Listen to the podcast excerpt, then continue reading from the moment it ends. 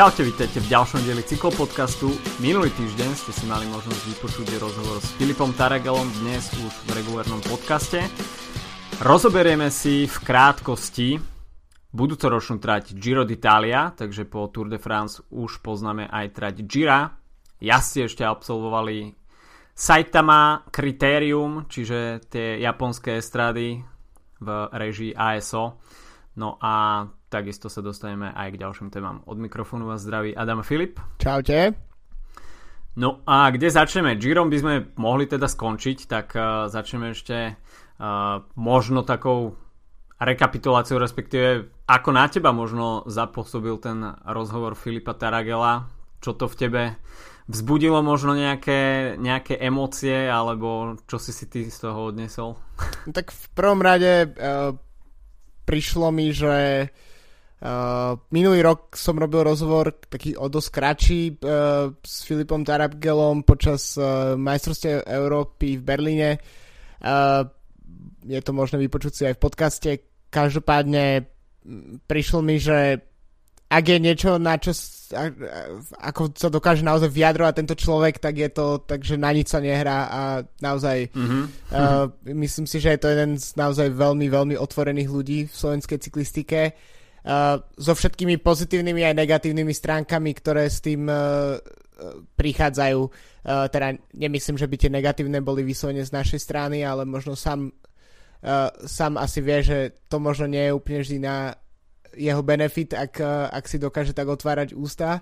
Mm. Ale prišlo mi, že zároveň Filip je bol aj dosť seba kritický, takže myslím si, že tým pádom odpadáva taký ten pohľad, že ja viem všetko a vy neviete nič.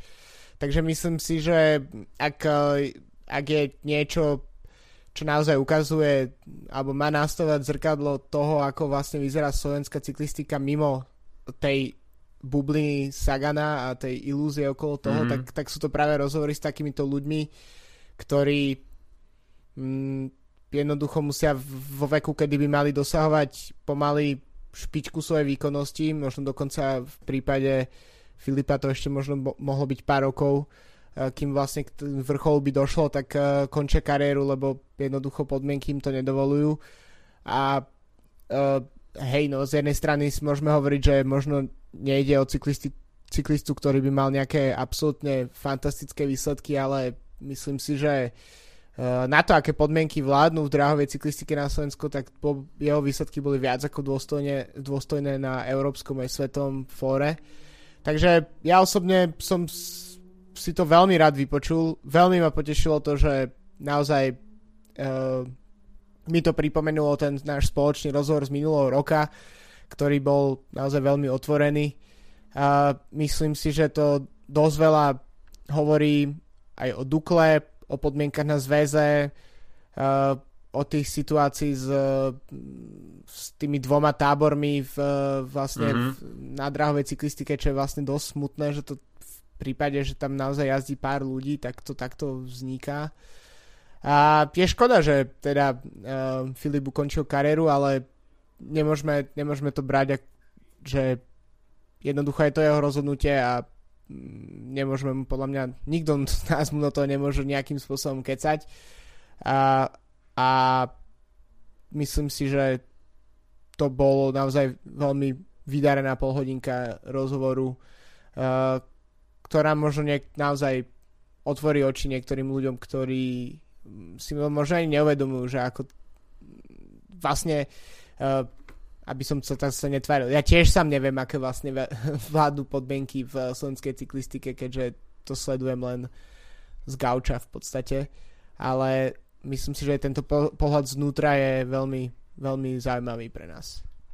Ja tiež ako takisto nesledujem to dianie v cyklistickom zväze alebo v rámci nejakej tej sekcie, či už draharskej, cestnej, cyklokrosarskej, barzakej Takže bol to taký veľmi obohacujúci pohľad aj dovnútra toho samotného diania. A ako si spomenul, tak je smutné a priamo až trošku zaražajúce, že e, v rámci takej mikroskupiny, ako je slovenská dráhárska scéna, e, dokážu byť takéto roztržky a e, naozaj v takom tom úplne úzkom kolektíve sa dokážu takto jazdci a ten realizačný tým roztreštiť na skupiny, tak potom je to naozaj veľmi ťažké posunúť tú drahovú cyklistiku niekam, takisto tá chýbajúca infraštruktúra je takisto nejakým rozhodujúcim faktorom, prečo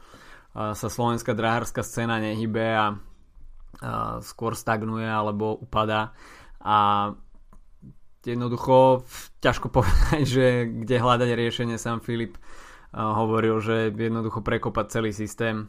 Chýba infraštruktúra, chýbajú fundovaní tréneri, chýba takéto zázemie, hoci teda chuť u mládeže je a z vlastného nejakého, alebo podľa mňa je pre rodičov priateľnejšie dať deti na drahovú cyklistiku ako na cestnú cyklistiku, pretože tam odpada ten faktor jasné, trénuje sa aj na ceste, ale uh, tie tréningy na drahe sú určite bezpečnejšie z hľadiska toho, že tam odpada pria, ten priamy konflikt, uh, respektíve kontakt s cestnou premávkou. Hoď ste pády, uh, ale na drahe. jasné, sú tam pády, ale tým sa nevyhneš ani na ceste. Um, ale celkovo aj pre taký začiatok je možno pre deska lepšie, keď sa motajú na dráhe v uzavretom priestore, no, to áno. Ako, ako keď majú bráziť otvorené cesty. Mm, takže pre mňa, pre mňa to bolo naozaj uh, veľmi dobrá skúsenosť uh, uh, dozvedieť sa tieto zákulisné informácie a dostal som sa tak trošku do obrazu, ako uh, reálne funguje cyklistický zväz, respektíve tá dráhárska sekcia. Určite budeme pokračovať s takýmito rozhovormi aj naďalej a neslúbujem dopredu nič, žiadne konkrétne mená, ale rozhodne to je veľmi dobrý formát a veľmi dobré informácie a takisto taký pohľad do zákulisia. Takže toľko rozhovor s Filipom Taragelom. No jazdci ešte mali pred sebou kritérium v Saitame. Teda Saitama kritérium, kde majú japonskí fanúšikovia cyklistiky možnosť vidieť tie najväčšie mená za uplynulú sezónu. Nechybal Alejandro Valverde v duhovom drese, Geran Thomas v žltom drese, Alberto Contador, ktorý takisto následol na bicykel a bol tam takisto aj Alexander Kristof.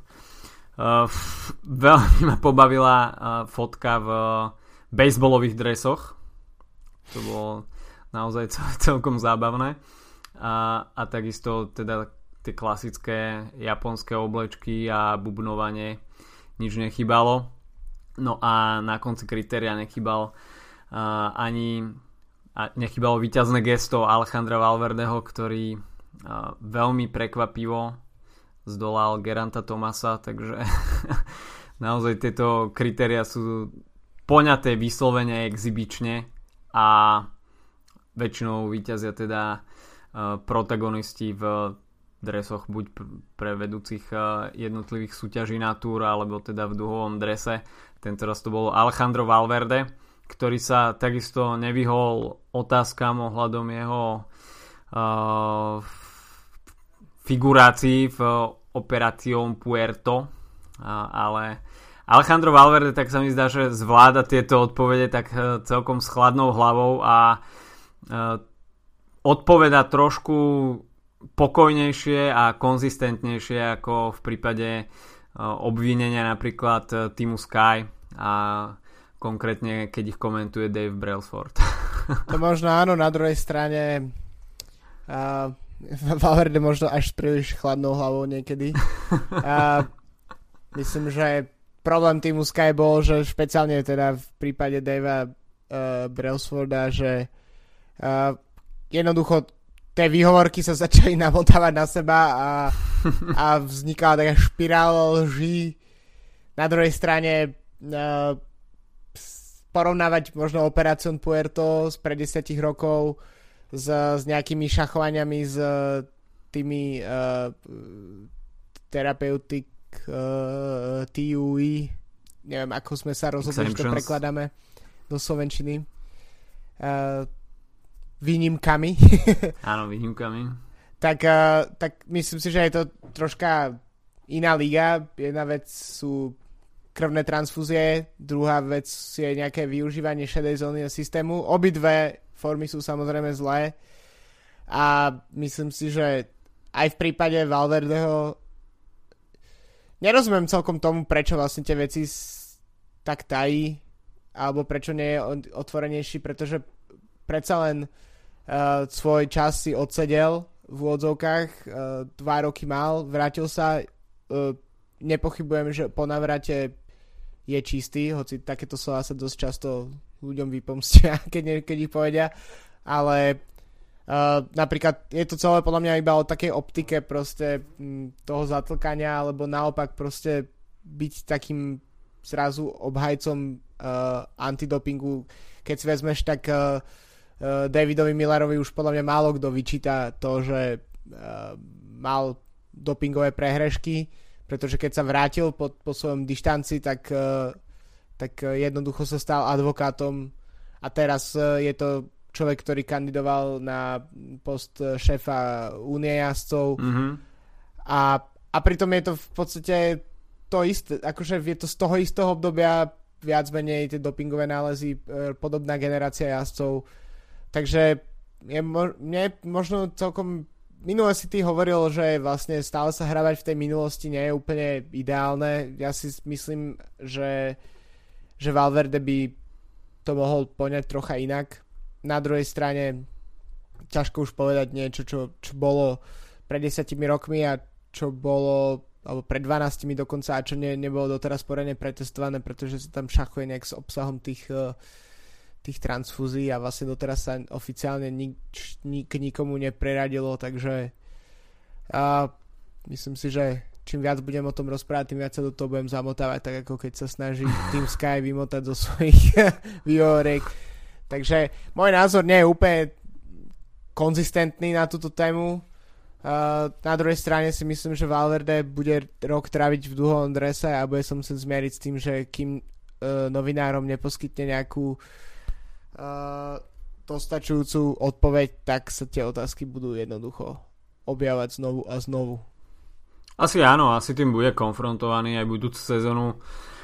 Predsa len je to téma, ktorá je mediálne celkom horúca a ľudia by si radi prečítali nejaké šťavnaté zákulisné informácie aj z úst samotného Valverdeho. No je to španielská natúra, sami si dobre vieme, ako je vnímaný doping v Španielsku, je to predsa len o niečo benevolentnejšie ako v zvyšku sveta, až nerátame teda Južnú Ameriku. Tak uh, uh, Valverde asi aj preto uh, takto komentuje celú tú situáciu v rámci operácie Puerto. Ale OK, nebudeme, nebude to teda pre nás aspoň teda téma číslo 1.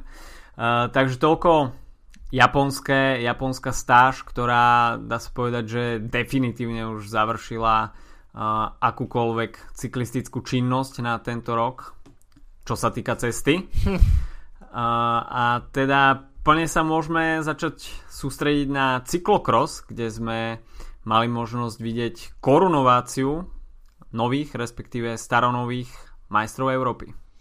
Áno, tak uh, staronový, pretože minimálne teda v mužskej kategórii, ktorú do tada prekvapenie Mate van der Poel, uh, ktorý no, som veľmi zvedavý, kam bude pokračovať táto sezóna, pretože z, je, symptomaticky sa opakuje opakujú minulé sezóny a len aby to nedopadlo tak, že s tým dúhovým dresom odíde zase fanart, pretože uh, naozaj Van der Poel vyhráva vľavo vpravo fanart vyzerá, že je o niečo pozadu aj teraz uh, uh, myslím už v druhom kole sa vlastne utrhol Van der Poel a dal mm-hmm. si svoje typické solo do, do, do cieľa uh, tak uh, uvidíme, no, že či sa Fanard len nešetrí a Thunderpool, či náhodou nevypáli všetky zápalky príliš skoro. No a v, mužsk- v ženskej kategórii tak uh, na titul siahala Marian Vos, ktorý to asi dopre, by doprial úplne každý. Napriek tomu uh, máme skvelú majsterku Európy, pretože má minimálne fakt skvelé meno a to je Annemarie Worst Worst Worst Worst asi po holandsky. Presne, tak uh, potom čo mám, čo je Sane Kant uh, majsterkou sveta, tak uh, Annem, Annemarie Worst v majsterkou Tým horšie Európy. meno, tým lepšie umiestnenie. Presne, tak uh, pre nás negatívne duše, to je, to je úplná, úplná radosť pozerať na, na, na, na takú výsledkovú listinu, kde máš samé negatívne priezviska. Takže uh, tak uh, uvidíme, že či Sanakant uh, bude na jar obhajovať svoj titul alebo prenechá ne, ten titul nejakej uh, pretekárke s trocha optimistickejším menom, alebo to bude práve uh, novokorunovaná majsterka Európy. No, do očí bijúci fakt je pohľad na výsledkovú listinu mužov a prvých 13 miest Belgičania, Holandiania. majstrovstva Beneluxu tak skôr ako, majstrovstva Beneluxu. Európy. Naozaj už tam chýba iba nejaký Luxemburčan. Uh, Wout van teda na druhom mieste, Lorenz Zweck na mieste treťom, takže zlato pre Holandsko, strebro a bronz pre Belgicko. Tu 13 uzatváral David van der Poel, brat Mateo van der Poola.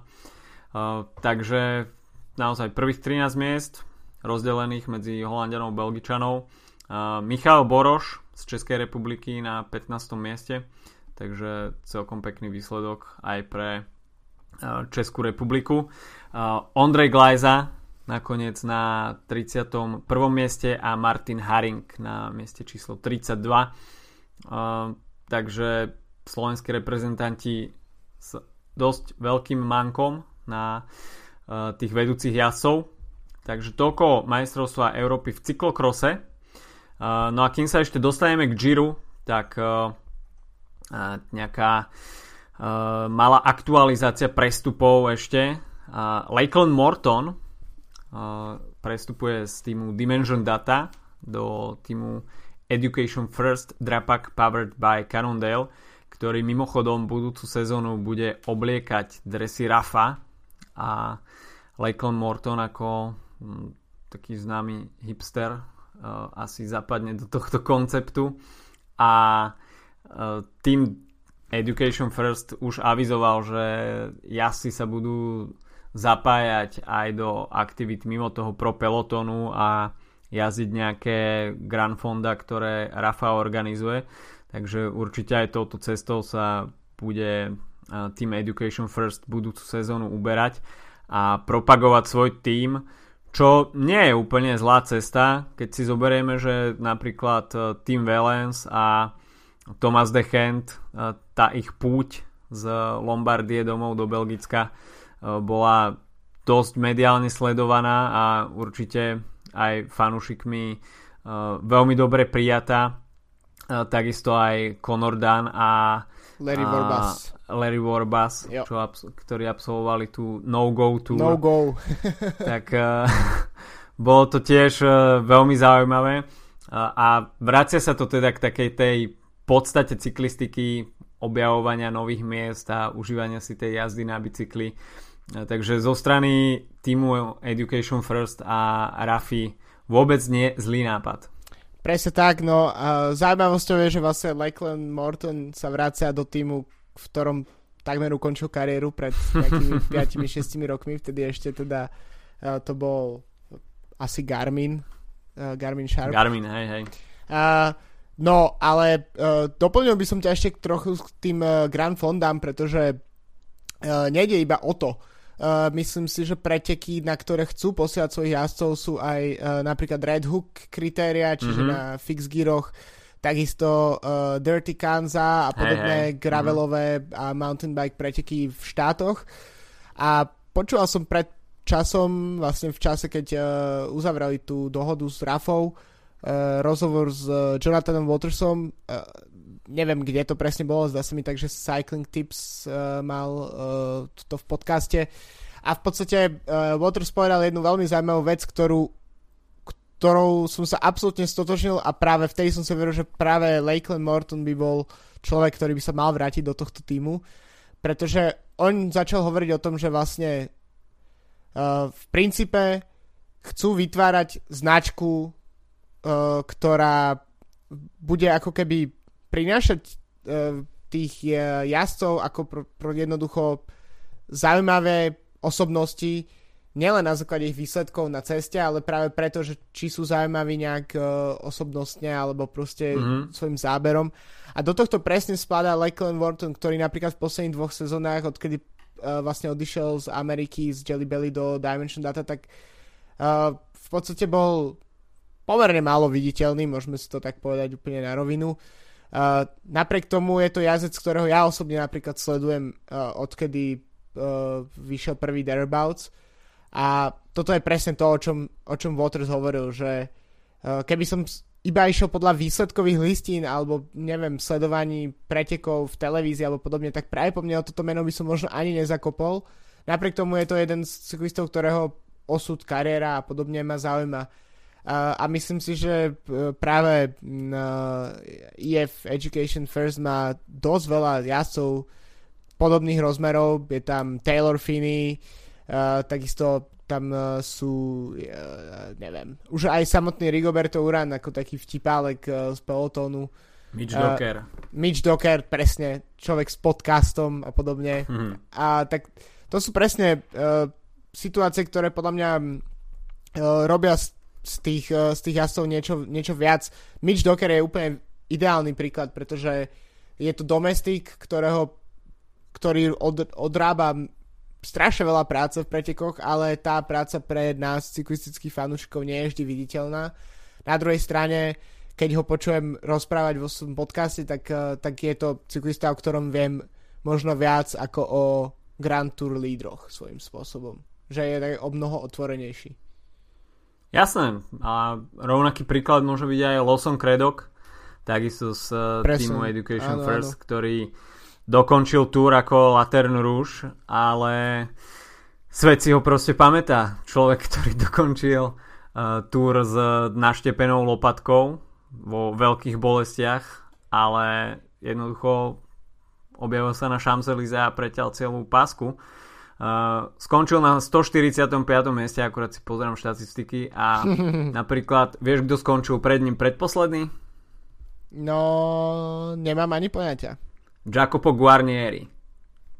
To nie je úplne S grupama FDŽ, takže jazdec, ktorý nikomu nič nehovorí. Jasné. A jednoducho skončil vo výsledkovej listine pred ním, čiže keď sa na to pozrieme takto, tak bol o 22 minút lepší ako Lawson Craddock, ale jednoducho uh, v konečnom dôsledku nikto si ho nepamätá. A na druhej strane Lawson Craddock, hoci skončil naozaj posledný, posledný, posledný, tak uh, ten jeho príbeh ostane uh, v pamäti tých mm-hmm. cyklistických fanúšikov oveľa dlhšie. Takže naozaj táto filozofia prinašať aj tie príbehy jazdcov a uh, priniesť taký ten pohľad z druhej strany, respektíve z iného uhla, že tá cyklistika nie je iba o tom, e, o tých výsledkoch v top 10 a proste v nejakých e, panáš únikoch a nezmyselných naháňaní, dajme tomu pretekárskych dní počas roka, tak je to aj niečo iné a to je práve taká tá druhá stránka cyklistiky, um, pracovania pre kolektív alebo možno nejaké, nejaká iná aktivita, ktorá takisto tých cyklistov baví a dotvára to, ten charakter toho konkrétneho jazdca. Takže uh, určite to bude zaujímavé budúcu sezónu uh, v podaní týmu Education First a Rafi a myslím si, že máme sa na čo tešiť. Vyzerá to tak, no. Dúfam, že aj do Rafa Clubhouse v Berlíne niečo prinesú zaujímavé. Môže byť. OK, takže toľko asi uh, diane z tohto súdka a mohli by sme sa pustiť do Giro d'Italia, uh, ktoré už odhalilo svoju trasu na ročník 2019. A teda potom, čo sme mali možnosť vidieť uh, preview trasy Tour de France, ktorú sme si už takisto v krátkosti rozobrali, uh, tak tu máme teda trať Corsa Rossa, ročník 2019. No a Musím povedať, že ma zaujala o niečo viacej ako trasa Tour de France. Uh, aj mňa, hoci uh, ja sa musím priznať, že uh, keď si väčšinou pozerám tie, tie miesta, tak uh, na prvý pohľad mi to väčšinou nič nehovorí, uh, lebo mám zlú pamäť na, na jednotlivé miesta a stúpania a podobne. Každopádne uh, zdá sa, že len tak na prvý pohľad, tak čo, čo, čo si človek všimne, tak to sú tri časovky, ktoré po mne volajú jedným menom a to je Tom Dumoulin. Mm. Zdá sa, že proste napriek tomu, že Dumoulin sa asi chce sústrediť na Tour v najbližších rokoch, tak Giro by svojho bývalého šampióna veľmi rado privítal späť a akým Tour nie je schopné Dumoulinovi poskytnúť trať, kde by boli tie naozaj v preváhe tie časovkárske kilometrov proti iným Grand Tour, tak, uh, tak na Gire uh, dajú kombináciu časovky s, s finishmi, s kopcovitými finishmi, čo je ako šité na mieru pre tohto Holandiana. Uh, no a takisto je podľa mňa celkom viditeľné dĺžka jednotlivých etap. Uh, príde mi, že tam dosť veľa etap na 200 km, dokonca 230 a podobne. Mm-hmm. či, čiže uh, ako keby tá trať, ktorá má nejakých povedzme cca 3,5 tisíc km, neviem presne koľko to je, tak, eh, tak sa nejak vyvažuje tým, že sú tam tie tri časovky, tak sa musia nafúknúť tie ostatné etapy, aby to, uh, aby to nejak sedelo. Takže Giro nejde úplne touto cestou uh, tých super krátkých uh, kopcovitých etap, ako sme mali 65 km na, na túra a podobne. Uh, každopádne myslím si, že Giro u mňa minimálne osobne profituje vždy z toho, že to je uh, po klasikárskej sezóne proste prvýkrát prichádza ten moment, kedy si naozaj každý deň zapnem televíziu 21, 21 etap a užívam si naozaj proste uh, mám ako keby najväč, najväčší stupeň koncentrácie, čo sa týka asi celej sezóny, myslím, na, práve na Gire. Takže ja osobne sa veľmi, veľmi teším. No, zaujímavý ťah od uh, tvorcov trate, pretože uh, Budeme sa pohybovať v takých tých horných dvoch tretinách tej talianskej čižmy a južné regióny tento raz nebudú mať zastúpenie na Giro d'Italia. Takže pre fanúšikov cyklistiky z juhu možno mierne sklamanie. Takisto žiadna Sardinia, žiadna Sicília žiadne Grande Partenza mimo Európy tak e, pomerne konzervatívna trať čo sa tohto týka Uh, no a mne napadli aj v kontexte z Tour de France uh, niekoľko mien.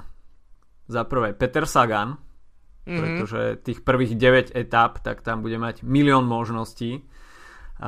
Takisto Tom Dumoulin, vďaka trom individuálnym časovkám, ktoré budú mať v sebe výškové metre. V kontexte z Tour takisto Geran Thomas, ktorý by mohol po žltom drese skúsiť atak aj na rúžový dres. No a Primož Roglič. Á, na, to je eh, človek, na ktorého som úplne zabudol. A, a to je presne, máme tri, tri, časov, tri časovky so stúpaniami. To je presne meno, ktoré, ktoré až si ma zarazil vlastne tým, ako som mohol zabudnúť na Primoža Rogliča, ktorý naozaj bol, čo sa týka Grand Tour, objavom na Tour.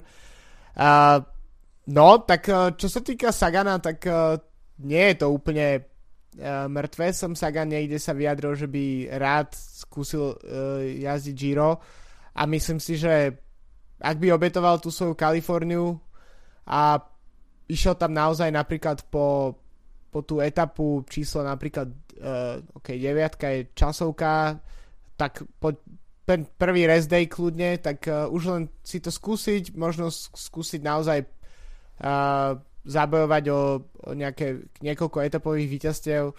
Bolo by to určite super a myslím si, že Sagan uh, mal vždy celkom dobrý vzťah s Talianskom, predsa len uh, začínal v Liquigase, mm-hmm. uh, takisto každý rok jazdí Tireno Adriatico a podobne, takže uh, to by naozaj bolo zaujímavé. To, čo sa týka Geranta Tomasa, tak uh, ja si myslím, že je oveľa väčšia šanca, že Tomas by napríklad že jeho väčšia šanca by mohla, keby sa zameral napríklad na to, že chce získať všetky tri Grand Tour dresy, mm-hmm. ako napríklad získať druhý žltý. Príde, mm-hmm. mi, ak, príde mi to pravdepodobnejší scenár aj v, v súvislosti s jeho vekom a podobne. Takže myslím si, že tiež veľmi dobrý časovkár a bolo by to určite zaujímavé. Lenže máme tiež uh, si zaujímavú situáciu, že Team Sky budúci rok práve po mne bude môcť mať troch lídrov na Grand Tour, čo uh, sa vlastne v posledných rokoch nikdy nejak nepotvrdilo a možno Egan Bernal, mm-hmm. hoci jemu práve po mne prenechajú Vueltu, ale myslím si, že aj on by mohol byť napríklad celkom zaujímavý kandidát. Uh, a keď už sme pri kandidátoch, tak uh, myslím, že Vincenzo Nibali už ohlásil, že budúci rok uh, preskočí túr a skúsi sa zamerať na Giro, čo tiež nie je úplne, tak uh, samozrejme Nibali nie je aký top časovkár, ale takisto v tom Grand Tour kontexte tak nikdy nestráca ťažké minuty v časovkách. No po oznámení trate sa skôr cyklistická verejnosť už začala zhodovať v tom, že práve Vincenzo Nibali je ten jazdec, ktorého ktorý bude teda na porazenie a favorizujú ho na uh, ďalší ročník Giro d'Italia. Uh, tomto by som bol trošku uh, asi menej odvážny v týchto vyjadreniach a pokiaľ by ohlásil svoj štart Tom Dumoulin a napríklad Geran Thomas, tak Vincenzo Nibali by asi mal čo robiť, aby sa dostal na pódium, pretože ten tlak by tam bol naozaj obrovský. Ale Môže byť. Vincenzo Nibali ukázal viackrát, že nemožno ho odpisovať až do toho tretieho týždňa a dá sa povedať, že to Giro bude budúci rok veľmi konštantne gradovať. Ten e, prvý týždeň bude naozaj viac menej zahrievací s dvomi časovkami a rozbali sa to celé v druhom, v treťom týždni. Takže prečo nie? Môžu to skúsiť aj jazdci, ktorí majú taký pomalší štart do tých Grand Tour a tá ich forma v priebehu Gira môže gradovať a kľudne sa môže zopakovať scenár, ako sme videli minulý rok, že Simon Yates napríklad uh, dominoval prvým dvom týždňom a nakoniec prišla etapa číslo 18, tak sa mi zdá, a Chris Froome tam vypálil zvyšku 19. sveta rybník. 19, OK. A, takže... Piatok to bolo. Piatok. a, takže ťažko, ťažko naozaj uh, teraz niečo predpovedať. Do Gira je ešte veľmi ďaleko. A, ale uh, poďme sa pozrieť na niektoré tie etapy, ktoré uh, môžu byť kľúčové, uh, respektíve niečím zaujímavé a myslím si, že zaujímavé budú určite všetky časovky, ktoré uh, uvidíme budúci rok na Gire. A teda Grande Partenza, uh, ktoré uvidíme uh, v Boloni. A bude to individuálna časovka na 8,2 km a finišovať sa bude v stúpaní San Luca. Je to stúpanie, ktoré sme mali možnosť vidieť aj na Giro dell'Emilia, tak sa mi zdá, že si tam stúpajú na San Luku. Čo je pomerne prudké stúpanie a môžu sa tam vytvoriť už nejaké zaujímavé časové rozdiely. Potom bude veľmi zaujímavá etapa číslo 9, čo bude deň pred rest day a bude to časovka na 34,7 km, ktorá bude finišovať na vrchole v San Marine, takže Giro zamierí aj do San Marina a e, toto bude pomerne zaujímavá etapa pred rest day, pretože jazdci sa určite nebudú šetriť a takýto chronometer na 34 km môže spraviť veľmi zaujímavé časové odskoky pred tým e, prvým dňom voľna. No a potom to už samozrejme budú horské etapy, ktoré budú pútať pozornosť a asi najväčšia pozornosť bude v etape číslo 16, kde uvidíme veľkú dvojkombináciu Paso Gavia a Paso del Mortirolo. Veľká škoda, že sa nebude finišovať na Mortirole, to by, to by bola veľká čerešnička. A, ale keď si už len človek pozrie uh, profil tej etapy, tak e, to samotné stúpanie na Gaviu a zjazd e, na Mortirolo tak je to cez polovicu etapy. Takže tá Gavia je naozaj veľký obor a potom to absolvovať ešte Mortirolo. Tá etapa bude mať 5700 výškových metrov. Wow. Jo, to budú, myslím si, že dosť veľká časť pelotónu bude stopovať svoj čas práve po mne a snažiť sa prejsť v limite, pretože to je presne etapa, ktorá, ktorá vyzerá, že, uh, že potrapí uh, nielen lídrov a, a potenciálnych favoritov, ale predovšetkým celý zvyšok pelotonu. No 17. etapa, tak tá bude finišovať e, na vrchole v Anterselve. Uh, etapa číslo 19, tak tam bude ďalší dojazd uh, na San Martino di Castroca. No a etapa číslo 20, tak uh, tam uvidíme ďalšie 4 stúpania a finišovať sa bude na Monte Avena. No a na záver neuvidíme žiaden ceremoniálny dojazd, či už v Ríme alebo v Miláne budúci rok, teda žiadne šampanské počas poslednej etapy, ale regulárna časovka, hoci nie už úplne čo sa kilometrov týka nejaký obor, to vôbec nie, ale pokiaľ to bude vyrovnané až do záverečných pasáží, tak môžeme uvidieť naozaj strhujúci súboj vo Verone. A, a bude to časovka na 15,6 km so stúpaním v strede tejto časovky. A takisto budeme môcť ešte vidieť nejaké doťahovanie, respektíve vylepšovanie pozícií na poslednú chvíľu. Samozrejme nikto asi nebude chcieť chytať zajaca za chvost a tých možností na zisk časovej výhody na superov bude v tom alpskom priestore, ale takisto záverečná časovka, ako sme videli v ročníku, keď vyhral Tom Dumoulin, keď on sám nebol ešte v rúžovom drese a strácal čas na Naira Quintanu, tak kľudne môžeme vidieť niečo také aj vo Verone. Určite, tak 15,6 km nie je veľa, ale pri porovnaní časovkárov versus vrchárov, tak sú to kilometre, kedy naozaj môžu nastať nejaké rozdiely. Takže ja som osobne fanúšik, ako, akože musím povedať, že som fanúšik 21.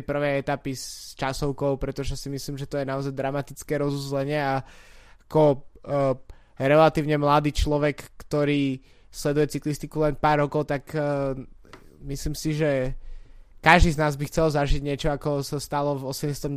na Tour, kedy proste uh, Lemon versus Fignon a 8 sekúnd e, vo výsledkovej listine, tak e, myslím si, že tak to je niečo, čo nám môžu poskytnúť iba časovky posledný deň a keďže e, časovky dosť často nebývajú úplne tým najzabavnejším dňom, čo sa týka pozerania, tak práve nasadiť ich do takéto pozície, kedy sú fakt rozhodujúcim faktorom. A pri vyrovnanosti Grand Tour v posledných rokoch tak naozaj môže dojsť až k tomu, že že vlastne 15 6 km rozhodne o víťazovi, uh, pretože uh, tak ako si presne hovoril, Dumoulin bol v podstate len virtuálnym lídrom, pretože sa očakávalo, že Quintana mm-hmm. na ho veľmi stratí, ale sám nebol si istý a, a pri časovke naozaj môže, môže dostať defekt, môže, môže neviem, mm, neustať uh, zákrutu a môže, Kľudne môže pršať. Môže pršať presne a môže pršať uh, na začiatku, ale na konci nie, alebo naopak. Hmm. A, a, takže to je to sú všetko faktory, ktoré vplývajú na to a myslím si, že aj keby jazdec typu Tom Dumoulin alebo Primož Roglič alebo Geraint Thomas, čiže veľmi solidní a dobrí časokári mali nejakých náskok pár sekúnd uh, po 20. etape, tak si myslím, že nikdy si nemôžu byť úplne istí. Nie je to tak, nie je to proste ten ceremoniálny šprint uh, do Paríža, alebo do Milána, alebo v Ríme, alebo kdekoľvek. Je to proste niečo, čo naozaj ešte môže zamotať karty po, dva, po 20 dňoch, čo je absolútne uh, podľa mňa skvelé pre, preto, aby to udržiavalo vlastne pozornosť toho diváka. No bude to veľká čerešnička na záver, časovka vo Verone. Do Gira ale ešte 185 dní podľa odpočítavania na oficiálnej stránke, takže... Ako je na tom tvoja talenčina? uh, no, zlepšuje sa. Do Gira asi, to v pohode, asi, asi nebudem oficiálnym tlmočníkom Gira pre budúci rok, ale OK. Treba mať uh, V rámci Gira by to bolo všetko. Minulý týždeň som mal ešte veľkú česť uh, stať sa testovacím jazdcom na jeden deň nového treku Madone SLR Project One na budúci rok, budúcoročný model tohto aerobajku z dielne uh, Trek a bol to naozaj o niečo iný pocit vozenia sa ako na mojom hliníkovom Specialized s osmičkovou sorou stykadlami. Uh, bol to pomerne dosť razantný prechod na kotúčové brzdy a takisto elektronické radenie Dura Ace. Mm, karbonový rám, vzhľad naozaj luxusný, perleťový paint job a cena bicykla 12 000 eur. Pôjde, to si zarobíš jedným dielom podcastu. Predám obličku, prípadne polovicu pečene a nový bicykel môže byť v garáži. Uh, recenzia bude v priebehu niekoľkých dní na stránke cyclonews.sk. Bolo to zapožičané vďaka chalanom z Bajkuly, takže pokiaľ by mal niekto chuť si otestovať budúcoročný model bicyklov Trek, tak e, poskytujú túto službu za nejaký poplatok. Majú tam Trek Madone, takisto Emondu, nejaké gravel bajky, takisto aj e, ženské geometrie, Takže je táto možnosť. Samozrejme tie cenové relácie sú pri takto top vybavených bicykloch e, trošku astronomické, ale budíš, kto by mal záujem si takýto bicykel vyskúšať, tak prečo nie. Je to trošku iný zážitok, aj keď e, osobne si myslím, že e, až takto drahý bicykel som nie je treba a asi je lepšie investovať do niečoho iného. 10 Ale pokiaľ, napríklad. pokiaľ človek nevie čo s peniazmi, tak uh, mať taký bicykel doma nie je na zahodenie. OK, takže to by bolo od nás na tento týždeň všetko. Prajeme vám krásne, posledné, pekné dni, keď sa naozaj dá ísť ešte pomerne luxusne na jesenné uh, obdobie ísť si zajazdiť von, takže užívajme si ešte túto príležitosť a počujeme sa opäť o týždeň. Čau, čau. Čaute.